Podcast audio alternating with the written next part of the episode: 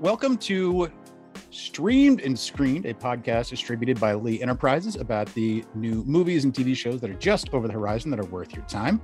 The show is hosted by Bruce Miller, an entertainment reporter who has been in the business for many a year. Many a year. Uh, he's now the editor of the Sioux City Journal. Hello, Bruce. It is many a year since I've last said I'm here. Uh, we've also got Jared McNett, a reporter for the Sioux City Journal. Hello, Jared every single uh, week, every single day uh, that I wake up, I also have to deal with the unbearable weight of massive talent. It's it's it's too much some days, but I try to soldier on. Like Atlas, you shoulder it, you put it on your back. Yes, heave it. Some days he does crappy things, like some of those lesser films of Nicolas Cage. And some days he does some of the greater things, like some of the greater films of Nicolas Cage. It's true. And I am Chris Lay. I am the podcast operations manager for Lee, and I am based out of Madison, Wisconsin. And uh, no massive talent, just a appropriate amount of talent. I think is the yeah proportional amount of talent. The minimal. Yeah, you know, it's it's average. So this week we have a fantastic treat for everybody with our interview. Bruce got to talk to the director of The Northman, Robert Eggers. So we will have that at the very end. We'll also talk about that uh, shortly. And we will also be talking about the Nicolas Cage movie, which Jared has already mentioned. We've got a handful of interesting shows coming out that we're going to throw out there. But first, just to book into the whole episode, Bruce, tell us about The Northman. I think I mentioned this that I was not interested at all in seeing the Northman. I mean, come on. Really, do I need to see more people swinging some kind of a, a sword or an axe or whatever? I don't know that I need that in my life. And I, I kept thinking about, you know, the 300. I really kind of liked 300 because of its technical things. And that's kind of that same Spartans prepare to die. And it's that same kind of quality that you get with this. But that's what's cool about having somebody like Robert Eggers, who you wouldn't ex- expect to do something like this. He's more of a smaller film guy. And notice how all of his films start with the word the. I find that just kind of interesting. But with this, he just decided to take a risk, and it is amazing. It moves like a house on fire.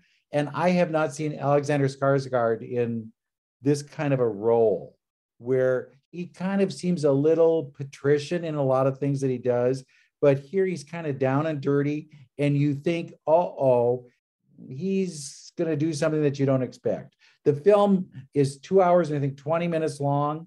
It doesn't seem that long. And this is something from me who can't stand. I am the Pete Davidson of our bunch who wants a 90 minute or less film. But it didn't seem that long. It didn't, it seemed like something that I would really enjoy. And because it twists and turns so much, there's something more there that you don't really catch. I mean, there's a little bit of the witch world that he parlayed in his first film, The Witch. There's and he uses the same cinematographer for this. So this the cinematographer gives you a different kind of a look. And he said a lot of times they just did it on the fly. And you can see that. You can see where, you know, crawling up these mountains and trying to get these vast vistas. But I want you to pay attention to Claes Bang. He plays the uncle. He's a Danish actor. I thought he was incredible. This is a guy that I wish I knew more about, and I wish I had seen more of his films because he is a real good kind of um, foil for Alexander Skarsgård. And when they they square off, he plays his uncle. And this is not a spoiler alert, but the uncle kills the dad right away. It's right there in the trailer. Yeah. Yeah. It's right away. And this kid says, I am going to avenge my father's death. And then you see over the course of years how he does it. You know, it isn't like I'm just going to, all right, tonight I'm going to just go and kill him in the back. We're going to do that. How he plots this and the kind of weird things that he does in the process. And then he gets to know a witch played by Anya Taylor Joy. And his mother is there, played by Nicole Kidman. And she is kind of the key to a lot of the twists and turns here. Fascinating, fascinating film. Um, very dark, very violent. And, you know, they said there was nudity, but it's so dark in there, I couldn't tell who was naked. It probably was one of those gladiator type guys that was naked, I guess. But when you get to the end, you think, I feel like I have had an experience. It's not as simple as Gladiator. And I think that would be a real good comparison. It'd be like Gladiator, but um, this is totally different. And it, it has some of those really standout performances. And I think it really works. Based on the trailers, it struck me very much in the same vein of something like John Wick, honestly, where it's the driving force that propels it is such a pure, very simple revenge. It is somebody does something bad to you. In John Wick's case, kills the dog. In you know, in this case, kills dad, and then everything follows from that with this very single-minded protagonist. Well, the boy runs away because he can't hang around, knowing that the uncle really doesn't want to have that bloodline around to take over the. It's very Lion King if you really want to be honest. There's a lot of scar in. Whoa, whoa, whoa, whoa, whoa. I mean, The Lion King was itself an adaptation. So we can go back even further right. if you want but to I'm some actual a, Shakespeare. I'm giving you a contemporary reference that you can hang your hat on. Sure. And it's like the uncle is like Scar and he doesn't want this kid around. So the kid has to figure out a way how to get back. And he's a slave for a good chunk of the film, trying to work his way into that inner circle because mom doesn't recognize him. He's too old now. He doesn't look like the little boy that she nurtured. I will say because we we talked about like uh, John Wick and some of those other ones, and like I I love those kind of revenge movies, but there's something even more intriguing about revenge movies where it's someone that's basically nursing this revenge and these resentments over decades instead of just like something bad happened to them one time and they're going to get revenge. This is something that they've been clinging to for a while and are ready to to unleash about. and you plot it. That's what I find really interesting. That you you would say, okay, now I'm not going to jump today, but maybe three years from now I might do it because you he has many opportunities that he could just take out the guy at any point. Yeah, right. Anybody who who's listening to this, please listen all the way through to the interview, not just for any analytics reasons or whatever, but it's it's a fantastic interview that Bruce did. And uh, there's a line that you have in there that made me think of another revenge film, Munich. Right. It's something that takes place over such a long period of time and has such a damaging effect on every single person involved.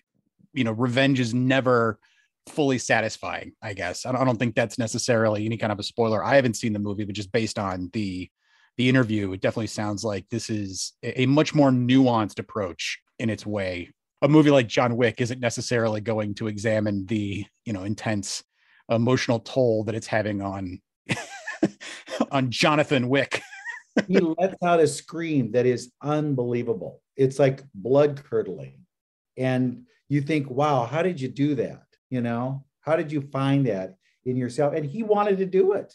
That this was Alexander Skarsgård. It's his kind of waiting his time out until he got to the place to do the film the uh, entire cast for this, like I, I, was already in knowing that Robert Eggers made a, uh, a Viking related movie, but uh, having uh, some people like Anya Taylor Joy and Ethan Hawke and Willem Dafoe and even Bjork like filling in the the rest of the cast, like that just put me over the top on wanting to see this. It's so eclectic. You go really, and it's fun to see these people. But like I say, Claes Bang, remember him. He's one to watch so we can change gears. Well, can I throw out this last weekend? I went to see everything everywhere all at once. Ooh. I was going to mention that. I know Jared hasn't had a chance to see it.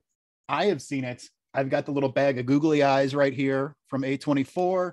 Excellent. So, what did you think, Bruce? It's so bizarre. So bizarre. Can I tell you? It started out like, okay, I see where this is kind of capitalizing on our interest in Korean and Asian based films, you know, you think, oh, this is Parasite part two, because you're seeing contemporary characters kind of dealing with things. And you go, oh, okay, she's trying to get this laundromat going and it's it's difficult. She has to go to the IRS to she's being audited. You see all these kind of problems that you think, well, maybe I don't think about those problems. That's okay. And then you get in the elevator and all hell breaks loose. And it's like, what? what is this? It's bizarre, bizarre. And when Jamie Lee Curtis shows up, I think, holy Hannah, they've been missing a lot with her. She could have been playing these kind of, instead of, you know, always trying to make her glam or whatever, she is great as kind of a scary old lady. She should be in everything like that. I could see her doing uh, Matilda all over again as Miss Trunchbull. She'd be wonderful as that. But she's the woman who's doing the audit.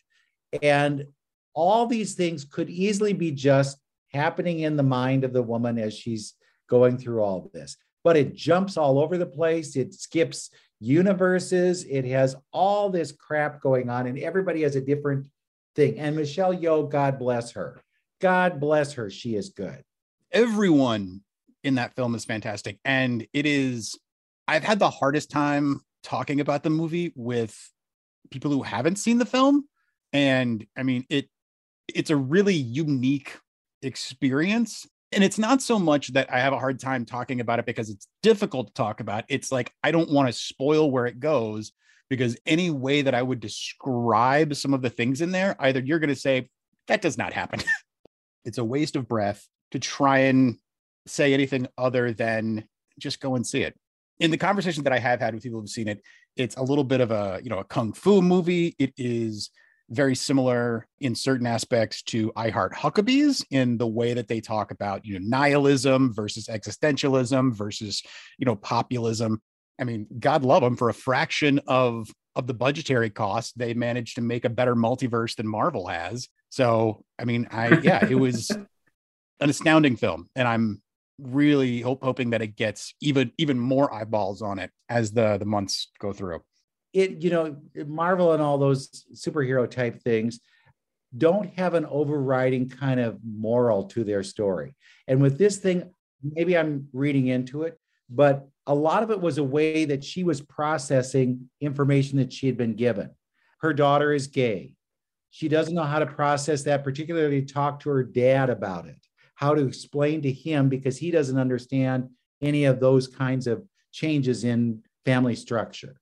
So she has these kind of, if you will, not daydreams, but forays into other worlds that try to help her bring that back to confront him, to deal with him about that. Same with her husband, who is looking to divorce her and how she deals with that. It's like your mind, you know how you have those moments when you can't really process something because it's just either too traumatic or it's just hitting you at the wrong point or whatever. And this is a way of her dealing with that. And in my mind, it could all be just in the mind. It could not be anything that has to do with another world. But it's fascinating to see where they go. And then the, the costumes and all that is just bizarre. Yeah.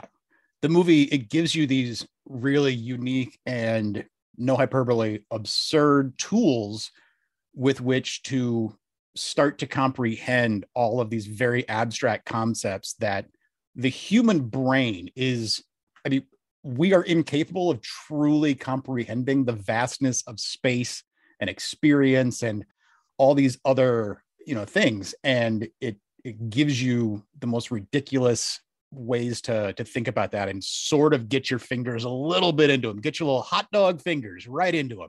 Hot dog fingers, unbelievable. That's a great concept. Yep. And they're selling hot dog finger gloves at the A24 web oh, store. We so we do. If A24 wants to send us some uh, some hot dog finger gloves, we will completely rep them. We will wear them definitely. I only want uh, chorizo fingered gloves, uh, just to be on the record about that. I was gonna say I always have my antenna raised about director BS when they're talking about what influenced them on a particular movie because like there's been some bad ones in the past, like the Marvel people saying that they were influenced by the parallax view when they were making uh, Winter Soldier, which is just absolute garbage. But I do believe uh, the Daniels who made this movie when they talked about being influenced by this game from a couple years ago called Everything. It was a PlayStation game, and I think it also came out for like Microsoft. And the the premise of that game, Everything, is it's basically a simulation game where gradually you can control more and more objects in the universe, even like really, really tiny types of things. And it's like a fun, relaxing game that also is just a a reminder of how like interconnected everything is and how uh, big or uh, small some stuff is in the uh, the universe. So uh, it actually makes sense for them to be citing a game like that as uh, influence for this kind of movie. You know, there is one thing that I don't like about the film.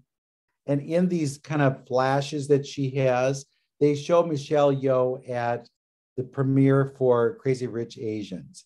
And I do think that takes you out of it because you don't see her as, a, her as the character. You say, oh, wait, that's, yeah, that's Michelle. And I don't, I didn't like that. I, I think they could have done without that. And easily, if you wouldn't have seen the sign in the background, you could have just assumed, you know, she was rich or she was famous or she was whatever. But when I saw that in the background, I thought, well, they're just stealing footage from the premiere. This is nothing. This shouldn't be in. so that was my only knock against it. And even that is real quibbling. I mean, that's well, but you see what I mean.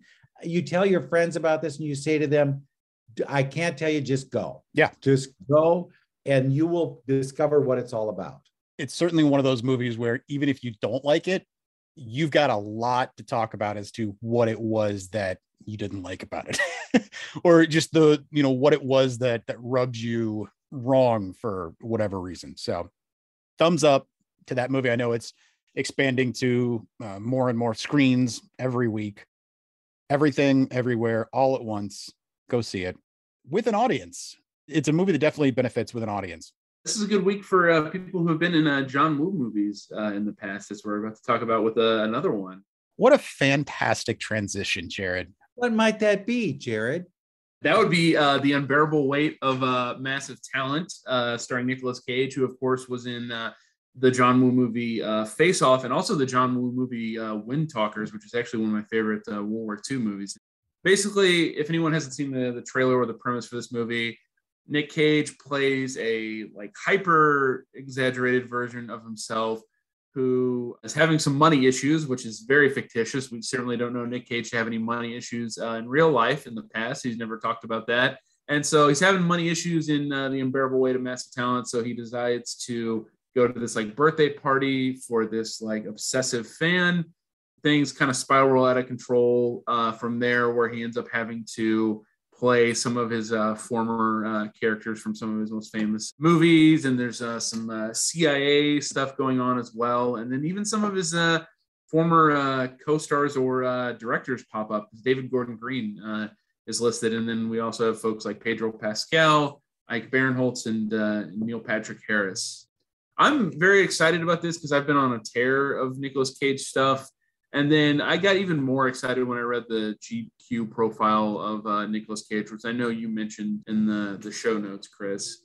He is one of America's best actors and also just a complete psycho. I mean, just a just a real weirdo.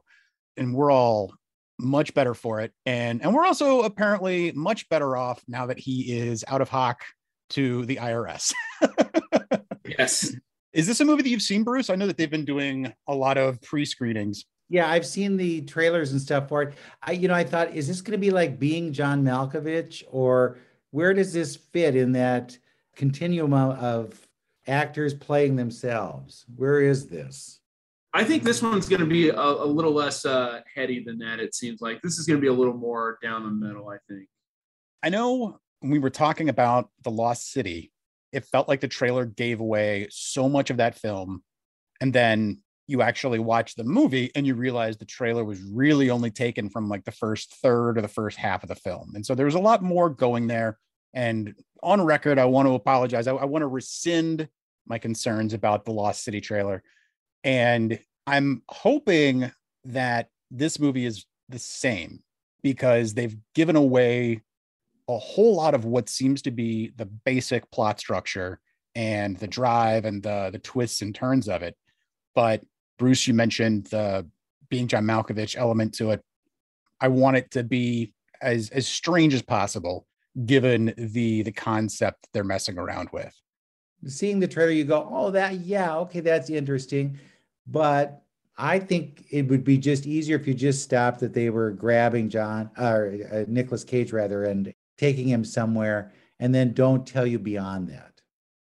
The problem is that while Nicolas Cage is absolutely one of America's greatest actors, and he's also a money whore because he needs to pay bills. So well, he he's done yeah. a lot of bad films, and he's had to pay the piper. So you go, oh, is this one of those bad Nicolas Cage movies that should be direct to video, or is this a good one that I should pay attention to?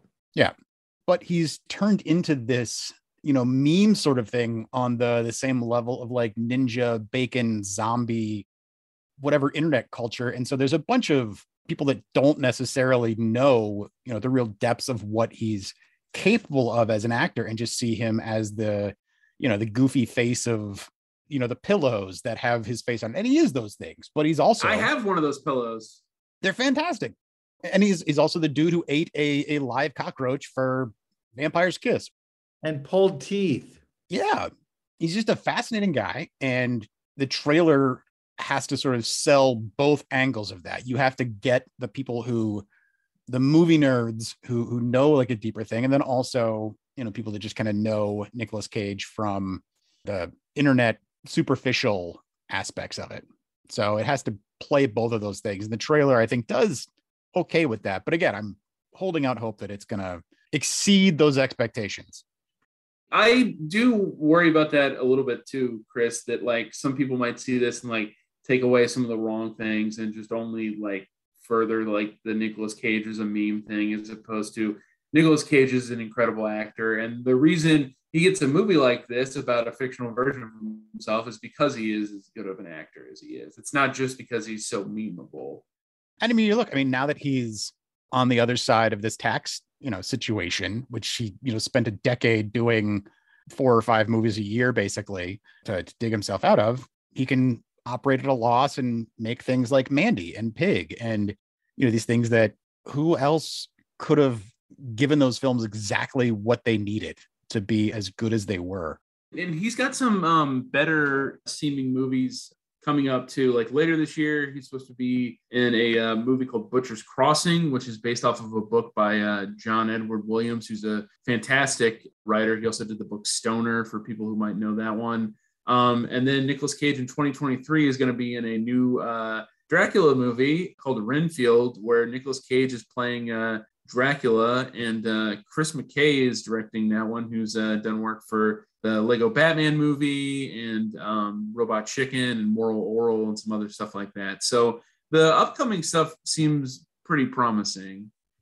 I'm kind of hoping that this ends up being just sort of a, a sort of acknowledgement that Nick Cage is that memeable goofball, but we can kind of move past that because we're not taking the power out of it, but putting it in a very specific place in how we perceive him and you know framing it in a way that it hasn't been framed yet. It's the palate cleanser, perhaps. Yes. There you go. The unbearable weight of massive talent. Fantastic title. It's a it's a good weekend for movies. Uh, also, the bad guys. I don't know if anybody wants to say anything about that. Yeah, the cartoon. Bad characters, you know, big bad wolf type characters, Bruce the shark from Jaws, all those things that have gotten bad raps joined together to try and change their image. You know, Bruce. Sounded like you dozed off by the end of that sentence. Right? Doesn't it? I mean, I don't care. And this is again my divorced dad film. this is the one that they take the kids to. yes. It, Yes. if there's nothing there that you're going to say, oh my God, hold this one open for next year's Oscars because it's going to be a winner. It isn't. It fills the space, it does what it needs to do. And it's at the end, you've spent $50 on, you know, a movie with a kid. I mean, there's a whole spectrum of these films, and it seems like it's going to be above average, maybe, but I don't know. The voice talent in there is really interesting. Awkwafina, good for her. And then Marc Maron, interestingly enough, I love that someone like Marc Maron, who uh, I'm a huge fan of, someone who has the persona for being angry, uh, has now done uh, voice work for multiple uh, animated animals because he also voiced a squirrel in Adventure Time at one point, the uh, Cartoon Network show. And now he's voicing a, a snake in a, an animated movie. So I love that uh, he can uh, now yell uh, at people in animated form. Can I segue? I would love that. Yes. There is a new series on um, Disney Plus called Sketchbook. Fascinating show because animators that created a lot of those classic characters, characters you remember, draw the character during the course of the half hour and then show you what inspired them to get into the business. And you have people who's, you know, there was a, a, a gentleman who grew up, his first thing he ever watched was Peter Pan. And he became fascinated with Peter Pan and wanted to learn how to draw Captain Hook.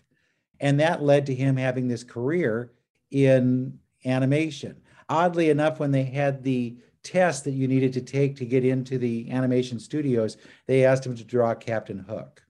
You see current ones, Elsa, Frozen. The guy who does Elsa says they call him the father of Elsa in Korea when he goes over there.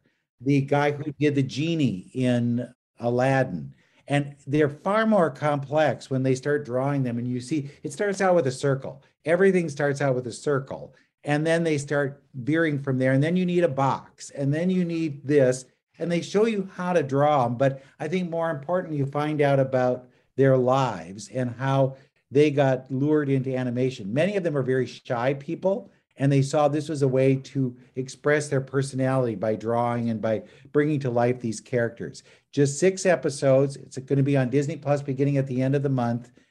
As somebody who loves animation, it was a, a real good dive into that world, and I just binged them right away. Sketchbook, it's on Disney Plus. Coming at the end of the month. We've got some other interesting shows. I know Russian Doll restarts season two. Season two on Netflix. It seems like forever though since we last had it. Yeah, it's been several years. Yeah, it was you know pre-pandemic. I think when the when the first season came out, the structure of that show for the first season was very uh, Groundhog's Day kind of a thing, with somebody repeating the same chunk of time over and over again until they figured out how to to break that cycle.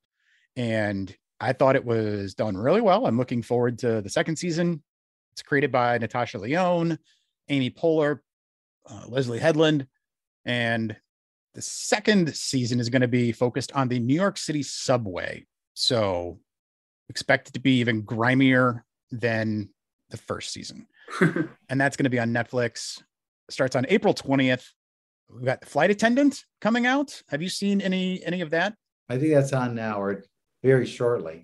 Yeah, it's coming out very soon. Uh, the second season, where Cassie Bowden, she's working as a as a CIA asset, witnesses another murder and ends up getting roped into some other stuff. That's on HBO.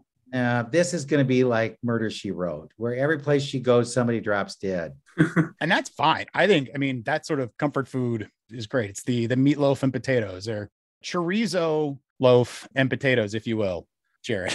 I think they all have a good first season but they're so busy making that first season they don't think about the second if there is one and they need to be there for that mm-hmm. so we'll see have you seen the magic johnson documentary that's coming out on apple yeah four part series i talked with magic too it's his way of telling his side of the story particularly since michael jordan had that very big expensive kind of documentary about his life so if you like magic you'll like the show and i know we've talked about showtime which magic johnson on there the the character representing Magic Johnson.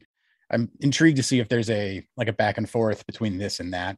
All these guys are uh, doing these, which makes sense because they have built-in fan bases just based on the teams that they play for. Obviously, there's the Michael Jordan one that uh, Bruce mentioned that was uh, ten parts. There's a, a Derek Jeter one. Uh, there's a Joe Montana one. There's a Tom Brady one. There's this Magic Johnson one. So like some of these big all-time stars are, are rolling these things out and uh, it just it makes a lot of sense and they're probably going to do pretty good numbers with who they're targeted toward it's their chance to own a piece of their life yep before somebody else co-ops it and and you know makes their own version of it which you're seeing with uh with showtime i mean the most recent episode introduces the rivalry between larry bird and magic johnson and the the way that larry bird is presented on that on Showtime is uh it's favorable. I don't know if I'd say favorable. and Magic says they're good friends. You know, I'm sure they so are. Yep. They know what they have to do in the second act of life or third act, whatever it might be. And how do we move on to something else? And maybe somebody that you saw as a rival or an enemy can be your best uh, support system because you've been through the same kind of stuff.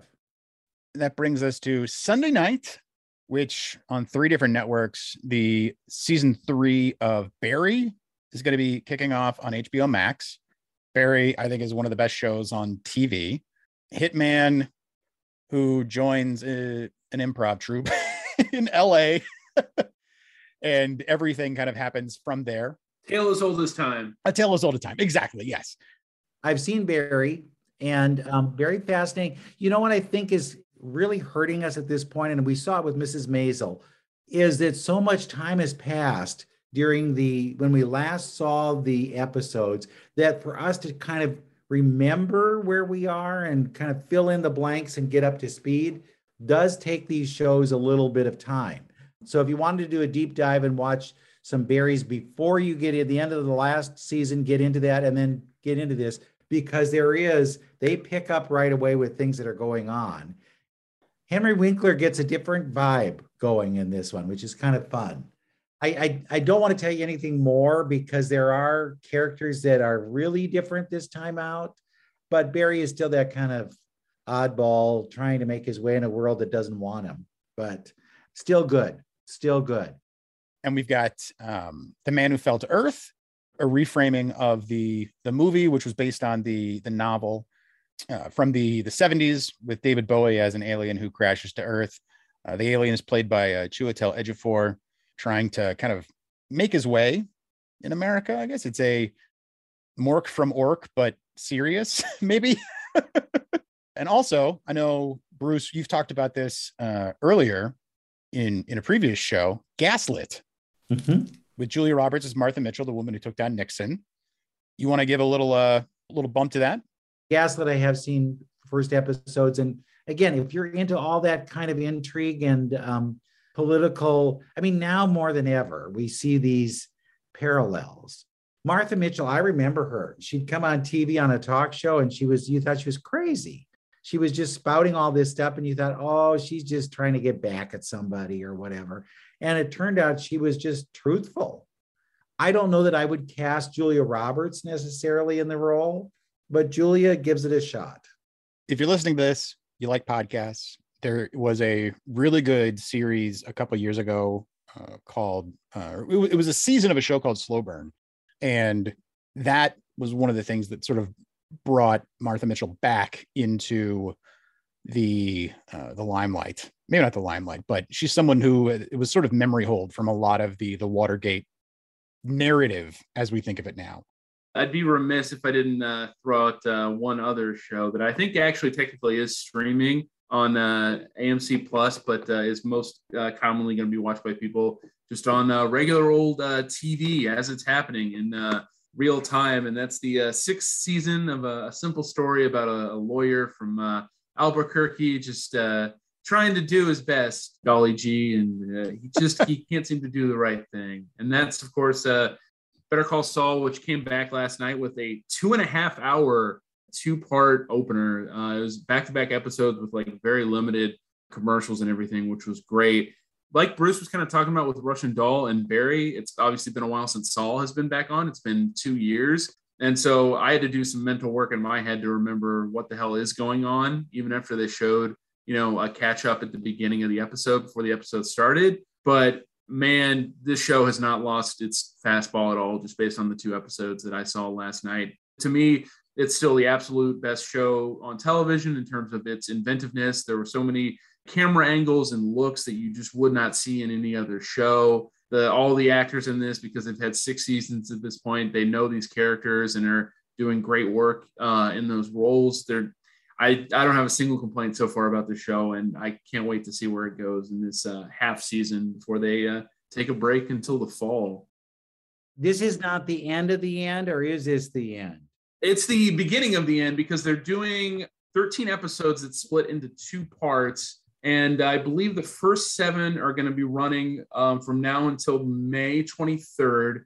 And then the second half, so the final six episodes of the entire show. So this is like Ozark's model, where we're splitting the last season up so that we can get two quarters of earnings out of them. Or I'm sorry, it's actually not even quite the it's not even quite the fall. Uh, It'll end in May 23rd for the first part and then start back again in July. So they're not taking too long of a break at all, just two months. Okay, well, that's good. And this is also going to finally connect Yep. It'll link up with Breaking Bad. Yes. And they said they're down for it. So that means they've already done it. Yeah. Yep. I mean, I can't imagine either of those guys. I mean, you know, Bryan Cranston and Aaron Paul. I'm sure that both of them are, well, I mean, I know both of them are talented enough to have found their way eventually, but I mean, Breaking Bad just catapulted both of those into an insane. I mean, they, you know, come on, what? Like, you know, the Better Call Saul guys call you up. oh, I'm I'm sorry, I'm, I'm busy that weekend. like, Remember me, the guy who made you a star? exactly. Yeah. We would like to have you come and do a short bit on this show. Can you do that for us? Or will we never talk to you again? Can you carve out a little bit of time? Do we talk about the meth problems we had on the show? This is how we mess with it. you know what I like is that this isn't like Spider-Man, where they go, "Oh no, oh no, we we haven't heard anything about being in it. We're not going to be in that show. No, you don't. No, I, I don't. I nobody's called me." And then all of a sudden, one week later, they're doing commercials with them in it. You know, I really do, to that point, Bruce, kind of appreciate that they just ripped the band aid off and they didn't get cute with it at all. And they're like, yes, they're going to be back. No, we're not going to say to what extent they're going to be back, but just get that out of the way so it doesn't hang Yeah. over like an And actually good show. you have the joy of trying to figure out how do they work them in. Yep. You know, it's not like this guessing game. Well, then you know damn well they're going to be in it. If they Yep. are hemming and hawing, they're showing up. Thank you, Spider Man. Thank you, Spider Man. On that note, Bruce can throw to the interview, and then we'll have we'll have Jared give our trademarked, very well known catchphrase. Has it been approved yet by the Copyright Division of Trademarks Incorporated? Oh, of course. The paperwork is at the framer's office right now. You know. okay. We'll get the lawyers out there to start suing on those who have been trying to borrow it. Yep. I threw a little extra money, so we're getting a gold leaf mat. You know, Good. very nice. Soon on T-shirts, Soon on T-shirts. Yes. right? With googly eyes, if we play our cards right. I'm telling you, A24, send us those uh send us those fingers. Please. We'll speak even more highly about your your wonderful movie. I had the opportunity to talk with Robert Eggers, who's the director of Northman, who also did The Lighthouse and The Witch. And this was his biggest film to date. It was like a real big challenge for him. Fascinating to find out how he did it, and even that he had apprehensions. He wasn't going into this with like, I'm going forward with the, the project of my life, because he said it wasn't. This isn't the film that he was longing to make. It wasn't on his bucket list but he happened to happened to visit Iceland, realized that the the topography was something that he could do something with, and then he met Alexander Skarsgård, and from that we get the Northman. Jared, bring this on home.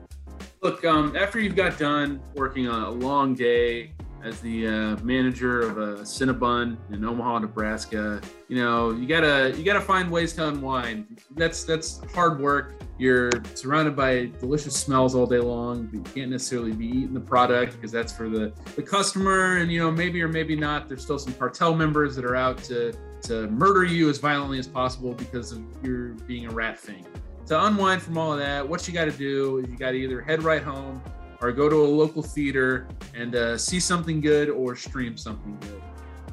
See something good, stream something good.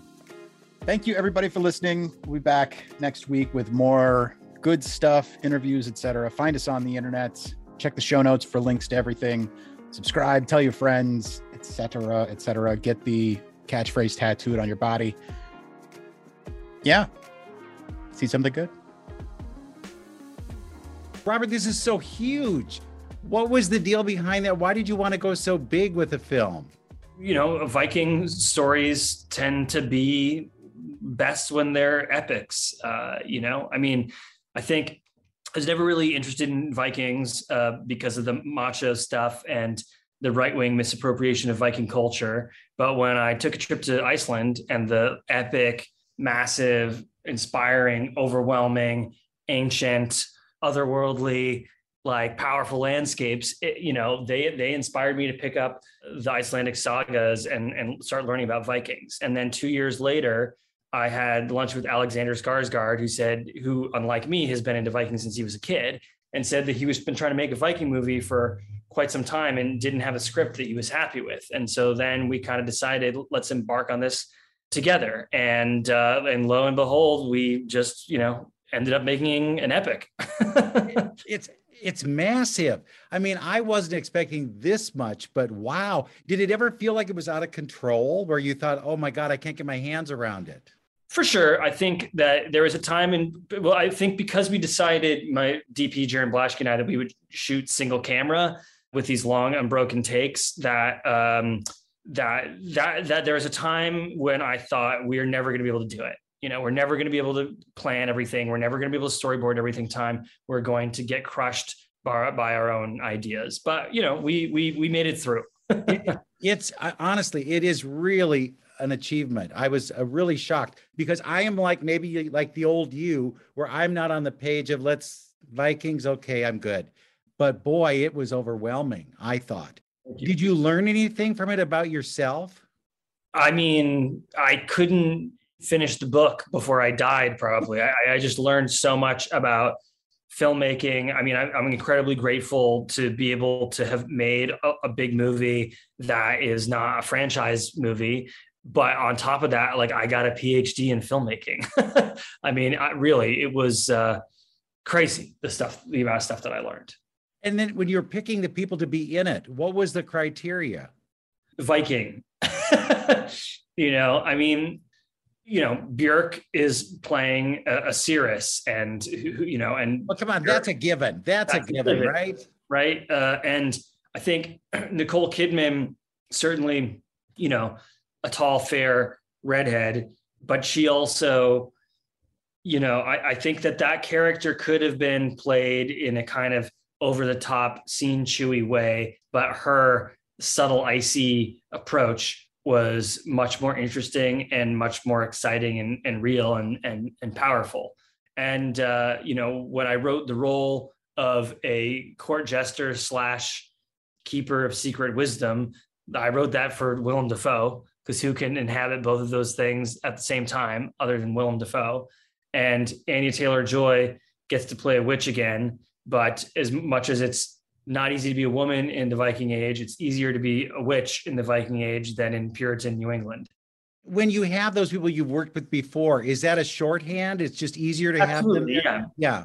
You know, and because again, like Jarin and I do shoot in an unconventional way. And so they already know what they're getting into, which is great. And we trust each other already. You know, a big part of the actor director relationship is establishing trust. And we don't have to do that, which is great.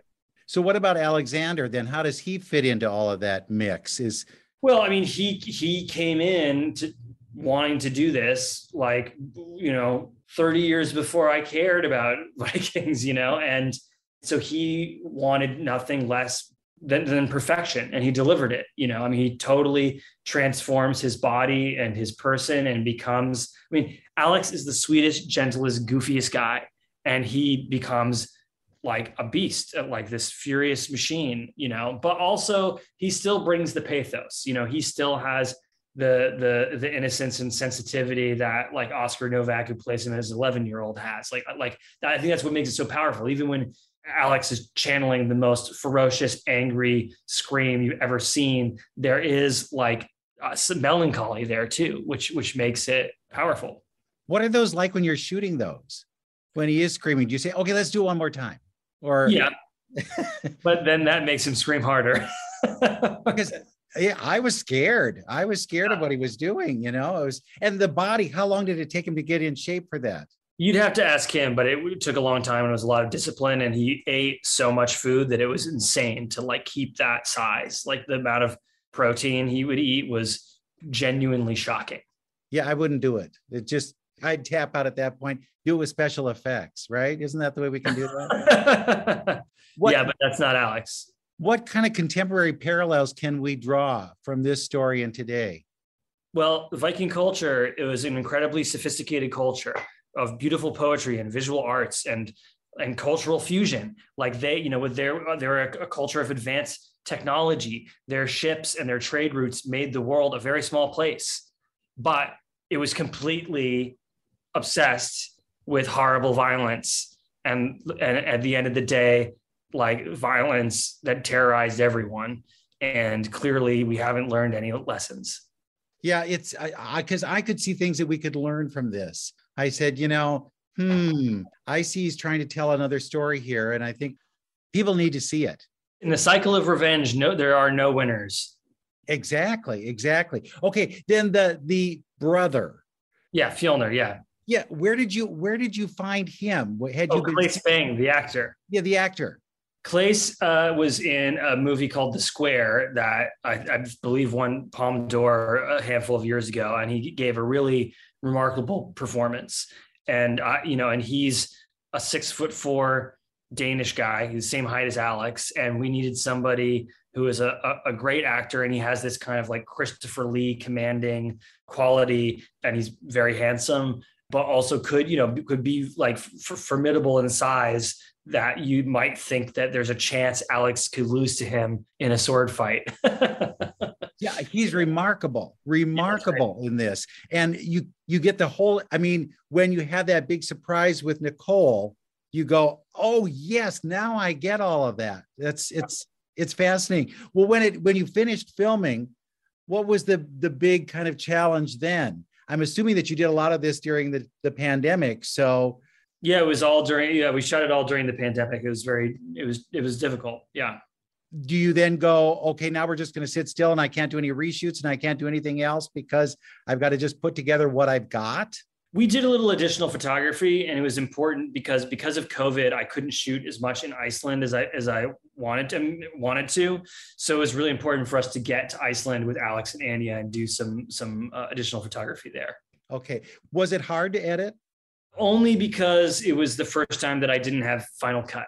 So um, and Oh. so that became difficult. But you know, I'm very proud of the film. This is the director's cut. This is the version that I wanted to make, and I'm grateful for the studio to give me the opportunity to make this movie. And and and, and the pressure that I experienced in post, while it was not fun, made the film better. Well, then do you think about how do I follow this or do you go back to what you feel most comfortable with or do you say, no, I want to do more big things now? I'd like to do something smaller than this, but certainly bigger than my last two films. Uh, with with the with the knowledge that I have have have garnered from from this movie. Do you find a place for yourself now in that whole kind of big movie making world? Do you say, I fill this niche or is that I don't want to fill any niche? Well, I have a place in the making big movies if this movie makes money, and if it doesn't, like then it doesn't matter anyway. It's making money. You know it is. You We'll know see. it is. Now, do you have Norse culture in your background?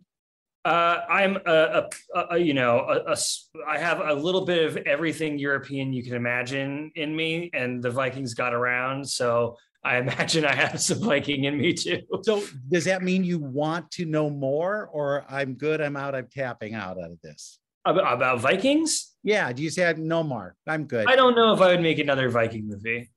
I'm good because that's part of what I like about my job is that I get to be completely obsessed with one world and then learn about a new one.